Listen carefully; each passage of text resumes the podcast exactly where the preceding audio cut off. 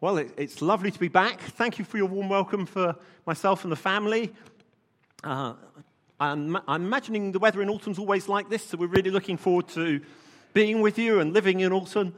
Uh, uh, a quick explanation, because uh, otherwise you'll ask. Uh, I've got a bandaged hand at the moment, just to explain. I had a cyst on my uh, middle finger of my hand, which had to be removed the other day. it's fine, it's benign, it, it, just was becoming a bit of a pain, literally uh, in my hand, so they had to remove it. Um, but uh, healing up nicely, thank you. Uh, so, you know, we're so looking, I'm so looking forward, we're so looking forward to being with you come September, um, and uh, starting with you 13th uh, of September, um, and uh, getting to know you better. Particularly, I guess we'll, uh, we're going to be camping with you at West Point. So, those of you who will be at West Point, we look forward to particularly getting to know you. I think when you're camping together, that's a great place to get to know people, isn't it? You see everything, you see warts and all, and uh, it's real life. And uh, so, those of you who will be at West Point, we are very much looking forward to uh, getting to know you there and progressively getting to know uh, you as a church. Um, I'm going to be visiting on three Sundays between now and starting in September. And uh, as I was uh, uh, thinking about uh, what to bring over those three Sundays, I, I felt God uh, uh, say, answer the three big questions. Now, you may say, what are the three big questions? Well, uh, if you uh, read broadly, if you read what psychologists would say and others would say uh, over us as human beings, they would say this most, if not everyone, are asking three questions. They are Who am I? In other words, what is my identity? Where, where do I find my identity? What is my identity? The second question is How do I find significance or security? It's all very well saying my identity is in something, but how do I find security? How do I find that inner sense of self worth, that sense of belonging, that sense of security? And then, thirdly, it's what am I here for? Why actually am I here? You know, my, my story of uh, before I became a Christian is I, I just didn't get life. And, uh, you know, sort of uh, 14, 15, 16, I was thinking, what is life all about? To me, it seemed it, it was like this that you, you, you, you, you were born, you had uh, a period of time, probably 12, 13, 14 years of torture called school because I didn't really like school very much, and uh, enforced education. Um, you then had to go and work for about 45, 50 years, something like that, in order to earn enough money to retire in order to die. And, you know, I, and genuinely, that was my sort of take on life. Uh, I didn't have a, a, Christian framework to think within. Uh, and I, I, what the purpose of life? And so, those three questions I'd like to try and answer over this, uh, this next three um, occasions. We're going to uh, look from the book of Ephesians because that's a great book which helps answer some of these questions. Uh, so if you've got your Bible with you, you may want to turn to the book of Ephesians in chapter 1. Um, if, if, you're a new believer and aren't sure where Ephesians are, uh, it's New Testament, it's towards the end of the New Testament. Uh, go through the Gospels and Acts and Romans and then some letters, and you'll find Ephesians amongst those after a book called Galatians. Um, and uh, today, uh, I thought, therefore, we'll start with who am I? Who am I? And you know, there is such a crisis of identity in our world today. In fact, the New York Times last year, uh, in October or November last year, uh, labeled, eh, this was their headline, they labeled last year as the year over which America obsessed over its identity because it's so confused as to what or who it is. And actually, that would be the same in the UK, and that's the same in most of the Western world, caused by all sorts of different things. We won't go into the causes. Um, but actually, we're not sure who we are. Most people are not sure who they are, or even who they want to be. It can be very challenging because the world out there says, be this, be that, be the other. And there's so much going on out there trying to uh, give us identity. And yet, there's so much we can't do it all. So, you know, am I going to be uh, a sports star? Am I going to be a celebrity? Am I going to be rich? Am I going to be famous? Am I going to be successful? Am I going to be tall? Am I going to be thin? Am I going to be large? Am I going to be small? Uh, am I going to drive this car? Am I going to live in this road? Am, uh, you know, all of that, that, that extra stuff, which can so easily become identity. Or even we can talk about our identity in terms of our sexuality, our sexual orientation nowadays. Or we can talk about it in other ways. You know, I, I identify myself as. In America at the moment, there's lots of people saying, I identify myself as a Republican or as a conservative. Uh, uh, uh, you know, all those sorts of different things. In, in England, you may say, I identify myself as somebody pro or against Brexit. I'm not making any comments on that whatsoever, I hasten to add. You just may or may not identify yourself one way or another. And you know, the world nowadays seems to say that you can define your identity. You need to go and find yourself. You need to go and find yourself. You need to go and discover your identity. And you know, that's the opposite to the scriptures. And that's why it's so important for us to look at this and understand who we are. And so, without uh, uh, doing much more, let's uh, turn to the book of Ephesians and we're going to start in chapter 1, verse 1. Paul, an apostle of Christ Jesus by the will of God, to the saints in Ephesus, the faithful in Christ Jesus. Do you know we could put here to the saints in Alton, the faithful in Christ Jesus? You know, this applies to us, what he's bringing here. It applies to us. Let's make sure we understand this is for us. This is word today for us. Grace and peace to you from God, our Father, and the Lord Jesus Christ. Why don't you just think about that for a moment? Receive it. Grace and peace. Maybe you need to find grace today or peace today. Receive it now. Grace and peace to you from God our Father and the Lord Jesus Christ. It doesn't come from me, we don't manufacture it, but God brings His grace. God brings His peace. It's available today. Can I just say, if because uh, I'm new here, you may be new here too, or you may have only been coming a few times. Well, let's get together because we'll, we'll, we, at least we'll know somebody then. But you may be new here and you may be investigating Christianity at the moment. And you may be thinking, I don't know whether I get this or not. Can I just say to you, there is grace available today to you. If you don't yet know Jesus, His grace, that is His free gift of love, which you don't have to own, is available to you today. And with that comes peace because you come to peace with Almighty God, who one day will uh, meet you at your death. You will meet Him. And you, you, you'll have to give an account for your life at that point. You can receive grace and peace today that when you come to meet Him, all of those things we've done wrong in our past, and even in the present, and even in the future, will have been dealt with at the cross of Jesus. And you can be forgiven of all your sin and have an eternal relationship with God starting today. I just want to make that available to you today. If you are not yet a Christian here, if you wouldn't identify yet, yet uh, as a Christian here today, that is available today. God's grace and peace is available for you today, as it is for all of us. Because it's not just for somebody becoming a Christian, it's something for all of us to live in day by day. If I keep on doing this with this passage, we're never going to get into my preach. Praise be to the God and Father of our Lord Jesus Christ, who has blessed us in the heavenly realms with every spiritual blessing in Christ.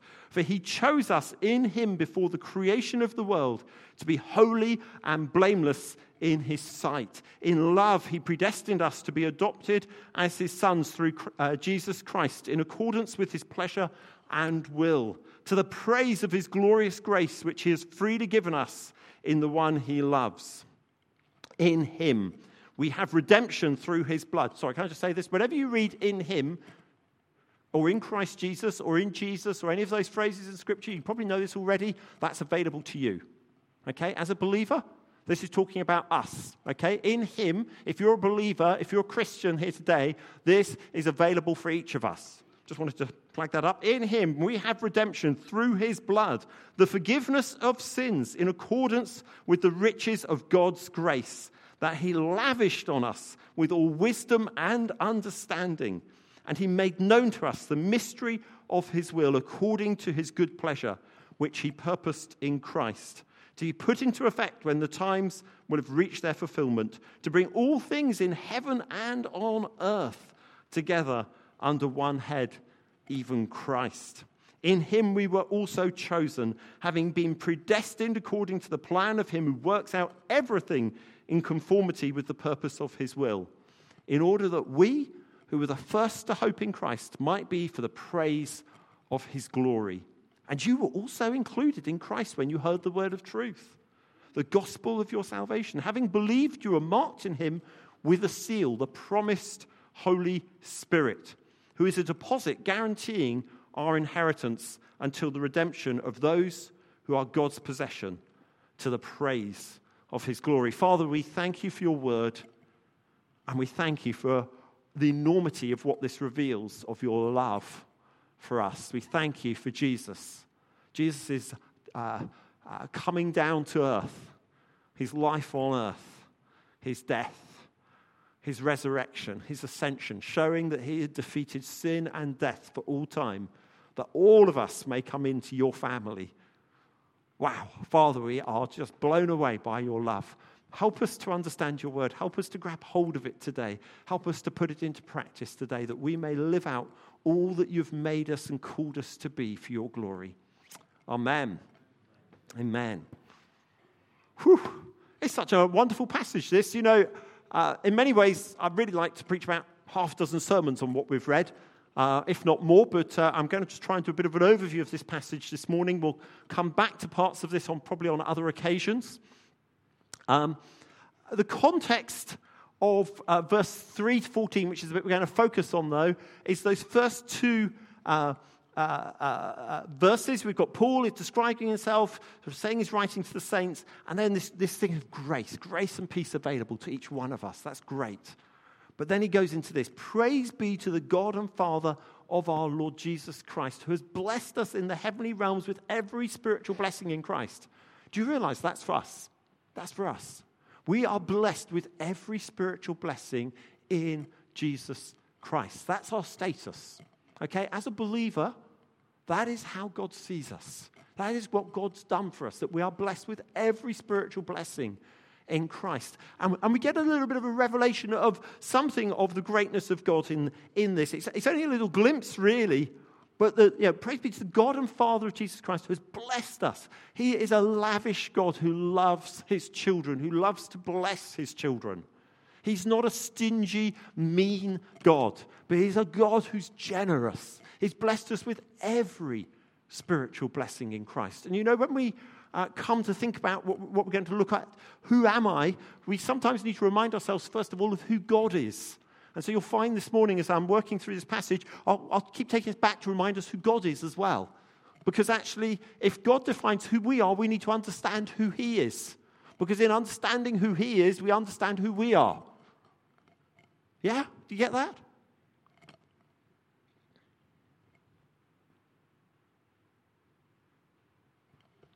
Let's just stop for a moment. Who do you think God is? If you had to find some words to describe God, Who's God to you? Is he that loving, heavenly Father? Is he generous or is he stingy? Is he trustworthy or are you not too sure? Is he faithful? Not too sure on that one either, maybe. Is he generous? Loving, gracious. He extends grace. He extends grace. He, in fact, lavishes grace on his children.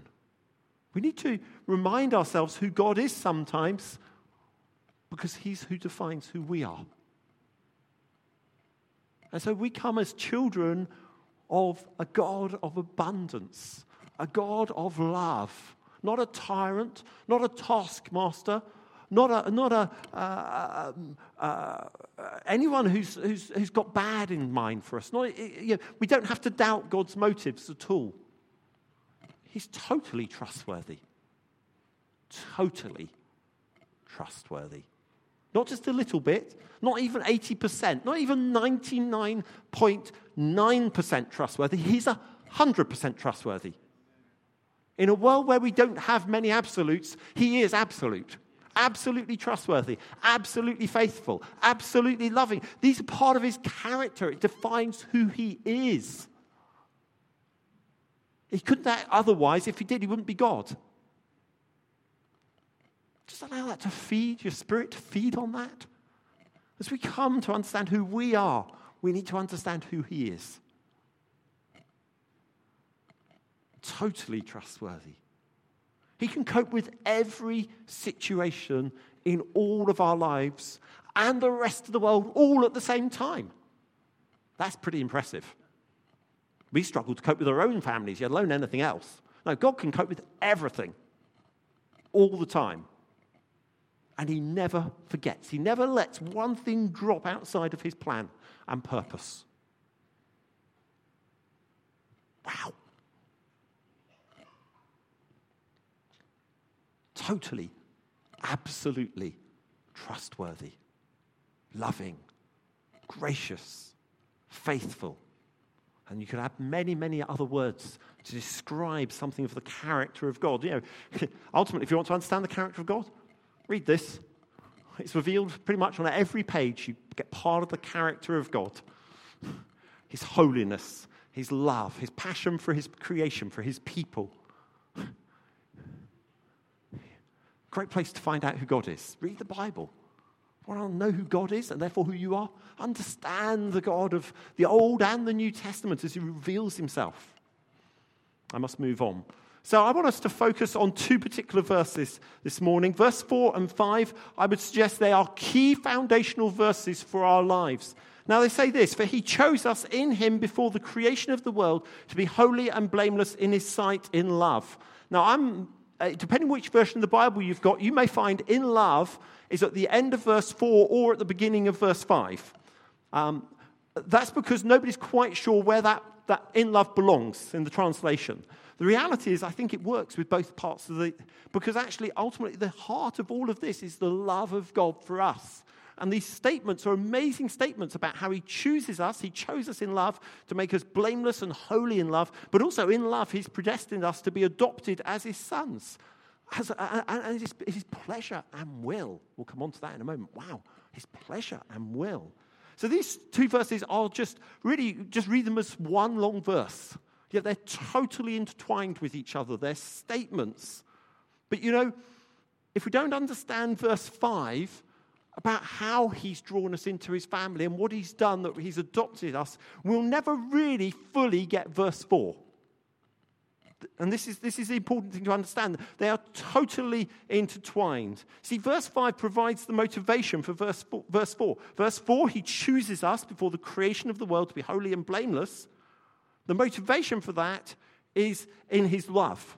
Now, of course, you could put the in love on the other side, and there you've got, there we go. We've, we've, start, we've opened that one up. But through his pleasure and will, he has loved us. And that is how he brought us into his family. And so I want to ask this question what's it mean to be adopted? Because we've got this word here. He predestined us to be adopted as his sons. Do you know it's a word only Paul uses in his letters? You don't find it anywhere else in Scripture. He uses it five times. It only appears five times in the whole of Paul's writings. What's it mean to be adopted? Some of you who know our personal circumstances know that we're fostering at the moment. And uh, in fact, James has a hearing on Tuesday where uh, hopefully uh, he will then be cleared for adoption uh, because uh, that is what's been decided is best for his long-term future. Is he needs a, a, permanent family, a new family to be part of. And uh, do you know we've we've been learning so much about how the adoption process works in England, but I'd like to tell you a little bit about what Paul's referring to here, the Roman process of adoption, which actually has shaped some of what we do today in our nation, believe it or not. Roman society has influenced. I want you to imagine now, I'm really imaginative. I want you to imagine a couple. They're a Roman couple. I'm so imaginative. I thought, what shall I call them? Ah, Mr. and Mrs. Roman.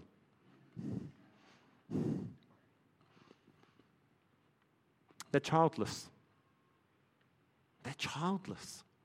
I don't know whether anybody here has gone through not being able to have children. Maybe you have. And the pain of that, and the massive desire to have children. And yet, month after month, nothing happens. And you wait and you pray. And then maybe at some point you get to that place where you say, maybe that's not God's plan for us. Maybe He wants us to adopt. But it's a painful thing. It's a painful thing. And, you know, Mr. and Mrs. Roman, let's assume they can't have children. And so they think, well, we'll adopt. Because as Romans, they're a privileged people. We need to understand that, you know, in the culture of the day where this is written, being a Roman was a massive thing. Being a citizen of Rome, it had massive status attached to it. Wherever you were, if you're a Roman citizen, had massive status attached to it. And they think, well, we want to adopt. And they'd look around and they probably would decide to adopt from within their household. In other words, adopt one of the children of their slaves. Not guaranteed, but that's probably mostly what would happen. And they would uh, strike a deal with the parents to adopt their child. And then they would go and see a magistrate in a, a court setting, effectively. And three times the boy would be passed from his birth parents to his adoptive parents. And, uh, uh, uh, uh and so this process was shown three times to show how significant and important it was. And at the end of that third time, the, the judge or the magistrate would declare the child adopted. And outside or somewhere in the court precinct, a scroll or what, a manuscript or whatever it would be would be put out declaring that henceforth this child has become uh, a, a, an adopted child of Mr. and Mrs. Roman. And a number of things would happen at that point. And uh, the first thing is this he becomes free. Because he was a slave up until then. And this is why the, uh, the, the, the slaves would willingly perhaps be prepared to give their child up for adoption because the child comes out of slavery. He was bound to be their slave for the whole of his life. Otherwise, under the Roman system, he was stuck in slavery. But actually, in this process, the child comes free from being a slave. The debt which is associated with him is cancelled. He gets a new family name. He now inherits the surname Roman or whatever their name was. His ties with his former family are severed. They're no longer mum and dad, they're now his slaves. How bizarre is that? But they're now his slaves. They're now, he's their master. He has mastered them in that sense. All ties with the former family are severed. All privileges of a natural child are put on him. All privileges. He becomes a Roman citizen. Even though he probably wasn't a Roman citizen up until that time, he now comes into the Roman system, the Roman Empire. He becomes a Roman citizen with all the benefits that that entailed, and they were absolutely massive and eventually he will inherit all of his adopted parents' estate. Assuming his parents are still alive, then he will inherit them as his slaves. And see, adoption was a process of emancipation, of freedom. Adoption resulted in freedom. That's what happened. His life's totally changed as he's adopted. Adoption results in freedom. This is sonship now we're talking about, not slavery, but sonship. He becomes a son of a new family, a new name. And so when Paul is talking about this and using this language in Ephesians, obviously he's looking at what Christ has done, that Christ has paid the price that we can be brought in to God's family that, are, that we can be made free, that our debts are all paid totally. That's why Jesus can say, So if the Son sets you free, you will be free indeed. Uh, John 8:36, I think, if I remember correctly. There's freedom from the past. That's freedom from uh, our sin and the sin done to us and Satan's control over our lives. There's freedom from guilt and shame and all the stigma of being a slave because now we're a son. We don't have to carry the stigma of slavery or the sense of slavery around any longer. There's freedom and power to live completely differently. The life of a freed child, of a Roman citizen, would be totally different, absolutely different to the life of a slave, of servitude and indenture and all the things which would happen. You see, adoption into the family of God, that this language Paul is using, which is what happens to us as we become Christians, means a total change in status, total freedom, total and absolute freedom. And do you know what? I think too often we don't get all of that. It's like we hang on to some of our past. That perhaps we drag some of the dirt and the filth of our slavery with us. Perhaps we feel secure with that around us. Perhaps change, total change, total change is painful. Change is painful. Come on, let's face it. We all know that change can be painful. Total change. Do I really want to let go of that? I was praying with uh, another lady, for a lady in our church uh, on Friday who's uh, just starting to get hold of this stuff. And we're seeing God on Friday, just saw her being freed from perfectionism. And you know, she, she would have previously said, uh, part of her, as part of her identity, I'm a perfectionist. And she'd allowed a good thing to become a, a God with a small g thing become something which controlled her and defined her. Now, you know, there's nothing wrong with excellence, but when we actually make our identity excellence, then something's gone wrong. Because our identity isn't excellence. Our identity is the grace of God. Our identity is in the sonship of God, in, the, in, in our relationship with God. And you know, there may be things in our lives which, even to this day, you may say, Well, I got saved years ago. But God may want to put his finger on today and say, Are you really free yet? Do you really fully understand? Are you a foot in both camps? Or maybe it's most of both feet in, in, in the Father's camp, and, and, and, you're mainly getting the sonship bit, but every so often there's a, a bit back to the past. But I'm not quite sure about this. I'll, I'll step back to the past. This, this is what's defined me. It feels secure.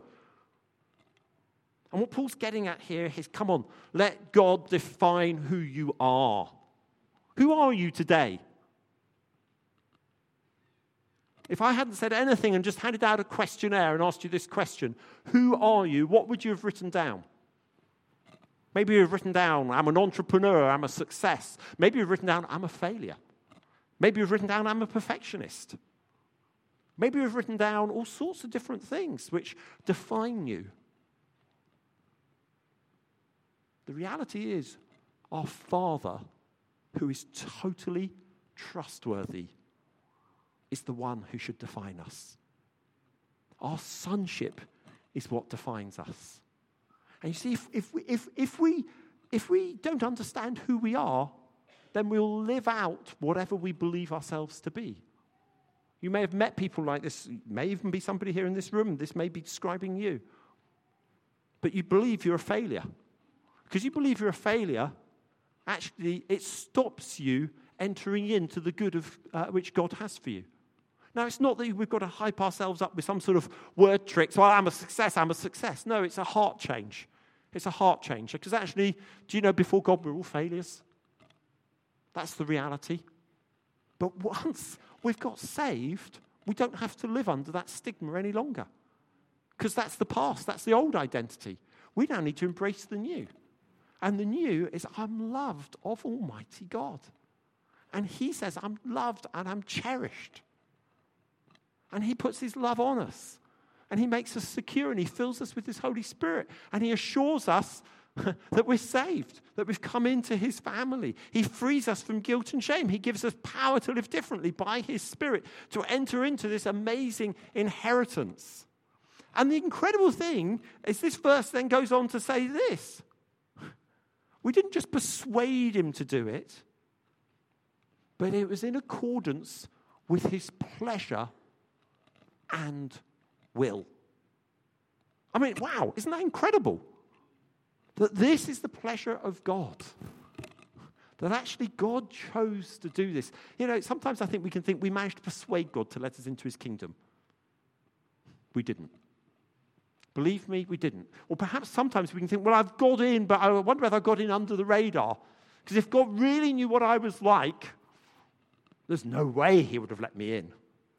No, no, no. Understand this. This is God's pleasure and will that we get to be called children of Almighty God, that He welcomes us into His family. He says, You're mine, and I love you and I cherish you.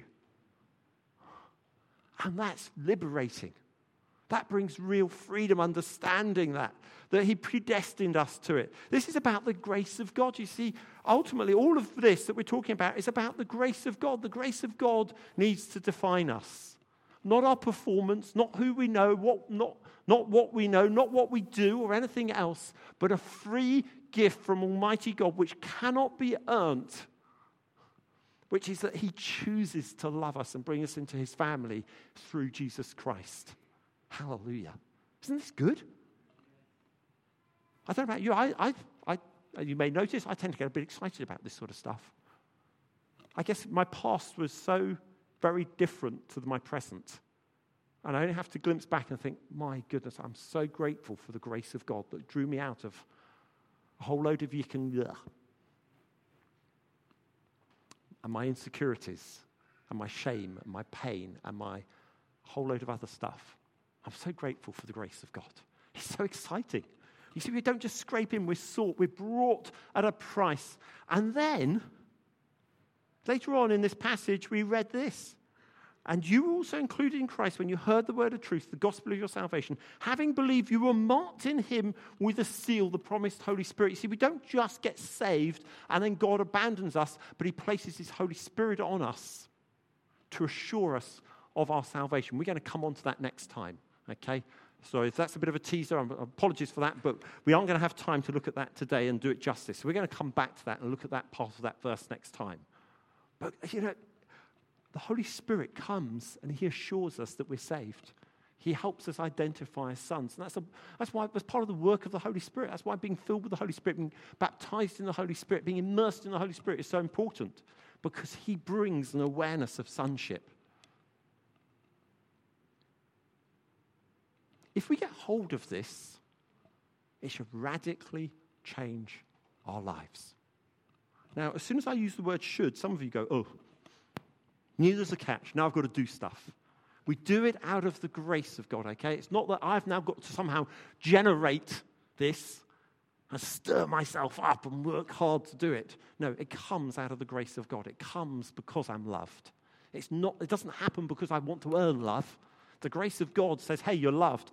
Be free. Be free to do whatever. And as Paul argues elsewhere, you know, actually that means we could actually go and sin more because we understand the grace of God. That's the weird thing of the grace of God. Let's not do that. Let's instead respond to the grace of God and live it out and enjoy it. Yeah, so we get a new perspective on ourselves. We get a new perspective on our status, our vision, our purpose. And we'll talk about what purpose is in due course. We get to gaze on the Father of ours and really understand who He is and understand His grace and His mercy and His love. Understand that He's good and He's all powerful because we're starting to interact with Him. And you know, that's why reading the Word and prayer and worship and all those things are so important because actually we meet God. As we meet God, we understand more and more of Him. And in so doing, we understand more and more of who He's made us to be and who He's called us to be. And we can rejoice in that. We don't have to then work hard at it. We live out what He's done in us. The more we are freed from our past, the more we can enjoy the present and the future. And so I just want to very quickly summarize four things which will happen as we understand who we are. First of all, it's this it will change what we think. Romans 12 talks about having a renewed mind. And as we worship and surrender ourselves to Him, understanding we're to be free uh, God wants us to think differently. He does. That's part of what He does. As we give ourselves those first few verses of, worship, uh, uh, of Romans 12. Actually, the context of having a renewed mind is the place of worship and adoration of God. Secondly, it will change our motivation. It will change why we do what we do. It will change us. It will change us internally. It's not about earning things any longer. It's not about success or anything like that, trying to impress others. We don't need to do that. We live for the audience of one. We live for our Father's pleasure and delight. And we get that because of Jesus and because God chooses to lavish his love and grace and mercy on us, not because of what we do at all.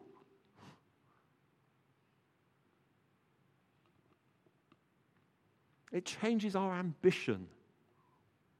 Do you know our ambitions can be so much about ourselves, about what I can do, the great I am, that is me, instead of the great I am, Father God in heaven. What's your ambition? You see, we can find contentment we can find contentment in our circumstances. Whatever our circumstances, we can trust God in them. And godliness with contentment, as uh, 1 Timothy tells us, is great gain. We can find contentment. It doesn't mean that we don't have ambitions, but our ambitions become godly ones. They become ambitions for the kingdom, for the advance of the kingdom, for the greatness of God's name, for all those things which He desires us to do out of who we are. Not that we're human doings, we're not, we're human beings. And then finally, we change our focus so that we can love uninhibitedly. We can love without looking for reward. We can love without looking uh, for any sort of uh, love back.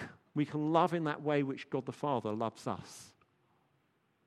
We change our focus. Our focus is no longer on me, it's on the glory of God, it's on what He's about. It's about His kingdom, His kingdom coming.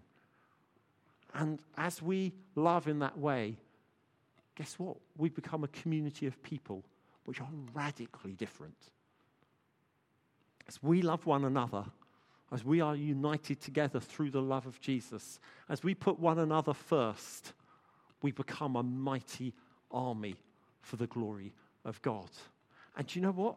It's just through being. We start with our being, start with our status, Everything else flows on from that. Yes, sure. And you know, faith without works is dead. So there, you know, there will be works, but it comes out of faith. It comes out of the grace of God. So, in conclusion, understanding who God is and who we are in Christ, our real God given identity can be and will be life changing. And you know, Satan hates us getting hold of this stuff. He wants to take it away. He wants to rob us of it straight away because he knows that as, uh, as we pursue this, as we follow this lead and understand who we are, that actually he has much less room in our lives and he has much less influence in our lives, and that what he's about gets pushed back, and the glory of God is more and more revealed on earth. Wow.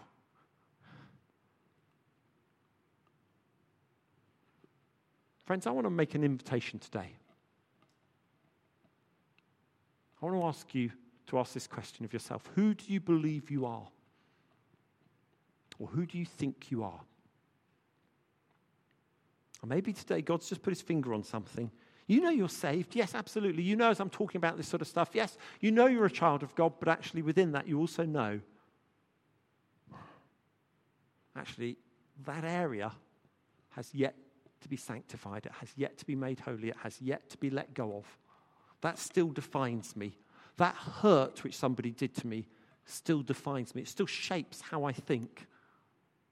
That ambition still controls how I see everything. That failure clouds things. I felt God let me down. It clouds how I trust God.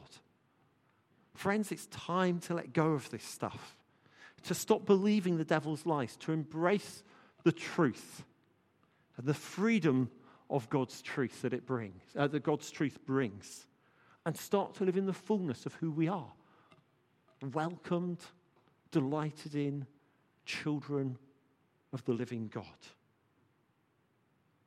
What defines you? What defines you? Who do you think you are? I'd like to invite you to just close your eyes a moment.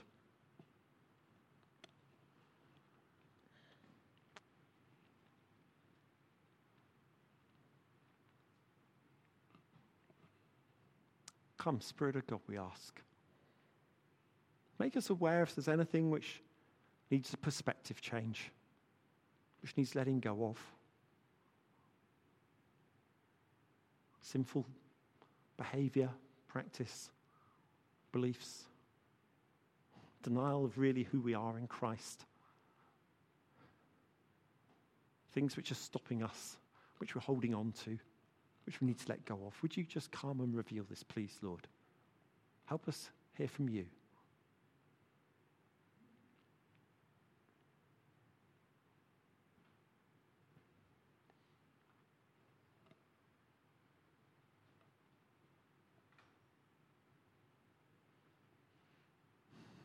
If you know you need to deal with something today, I'd like to invite you to stand at this point now. Well done.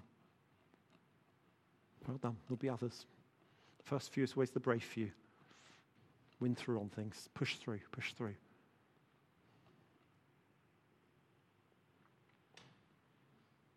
Do you know, of course, one of the biggest challenges is if you're not quite sure of who you are, trying to stand in an auditorium like this, Satan will go, Don't you dare do that. Everybody will look at you. No, they won't. They'll, it's a safe place. This is the community of God. It's a safe place. I want to make that invitation again. If the stuff you know you need to let go of or deal with, about understanding who you are in Christ, I want to invite you to stand. I'm going to pray for those who stand in a moment.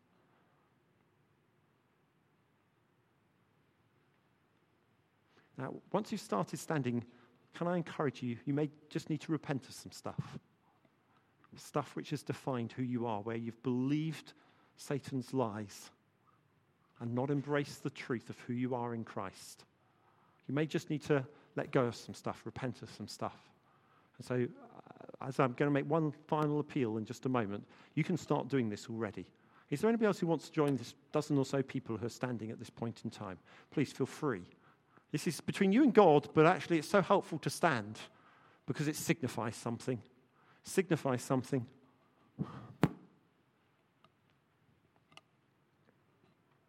Do you know, I just feel Spirit of God's just stirring something in me. There's a couple here, and your marriage has been defined by past hurts and grievances between each other. Now, you may not want to stand because you may feel you don't want to be identified in this way. But that's what shapes and defines your marriage today. And God would say, Isn't it time to let go? In fact, he says it is time to let go. And he's inviting you to let go. Let go of that stuff and come back to who you really are in Jesus.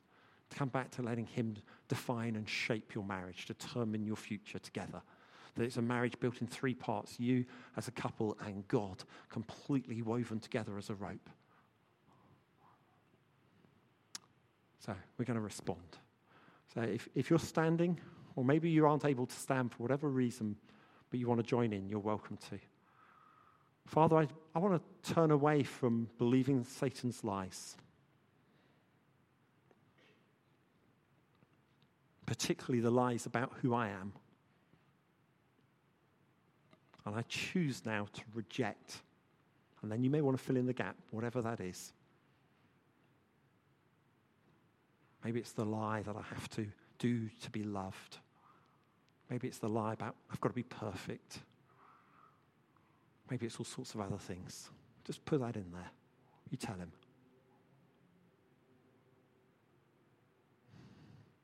And Father, I want to say, I'm so sorry. And I want to repent of believing these things. Forgive me, Lord. Renew me. Come, Spirit of the Sovereign God fall afresh on me. Help me to know all that I am in Christ. That in Christ is sufficient. That I don't need to add anything else. Everything's in you. Everything's found in you. And restore me to live that out. Empower me to live that out. Help me to live this out for now and the future. In Jesus' most precious and holy and wonderful name. Thank you, Father. Amen. Now, I want to say well done in responding. Thank you for responding. Uh, if you would like individual prayer, we're going to bring our meeting to a conclusion at this point. I believe we have a prayer team available. So if you'd like individual prayer, feel free to come forward. If not, you may just want to talk to your life group leader about what you've dealt with today because, you know, having somebody who you can uh, have stand with you to help work through this stuff, you've started a process today. You've started to knock something on the head, but you know, living it out can often be a challenge in those early days. I want to encourage you, talk to your life group leader uh, and help, ask them for help and ongoing prayer. But you know, if you're here today and you want prayer for anything else as well, we're just going to make our, our prayer time available for anyone. If you'd like prayer, uh, why don't, as we finish the meeting now, refreshments will be served, I believe, out there, if I've got that right. Is that right? Yeah. Uh, refreshments will be served out through those doors. Obviously, please remember to go and get your children if you need to go and get your children. Uh, and, and don't forget to thank these guys who serve your children so incredibly well week after week. Uh, but if you'd like prayer, just make your way to the front as we finish the meeting. A prayer team will be available. Bless you. It's been great to be together. Thank you for your time. And if you're a guest here, just say, hey, we love guests. It's uh, great having guests amongst us. And we look forward to getting to know you. I look forward to getting to know you because I'm a guest here and sort of. So uh, uh, we look forward to that. Uh, bless you. Take care. Thank you.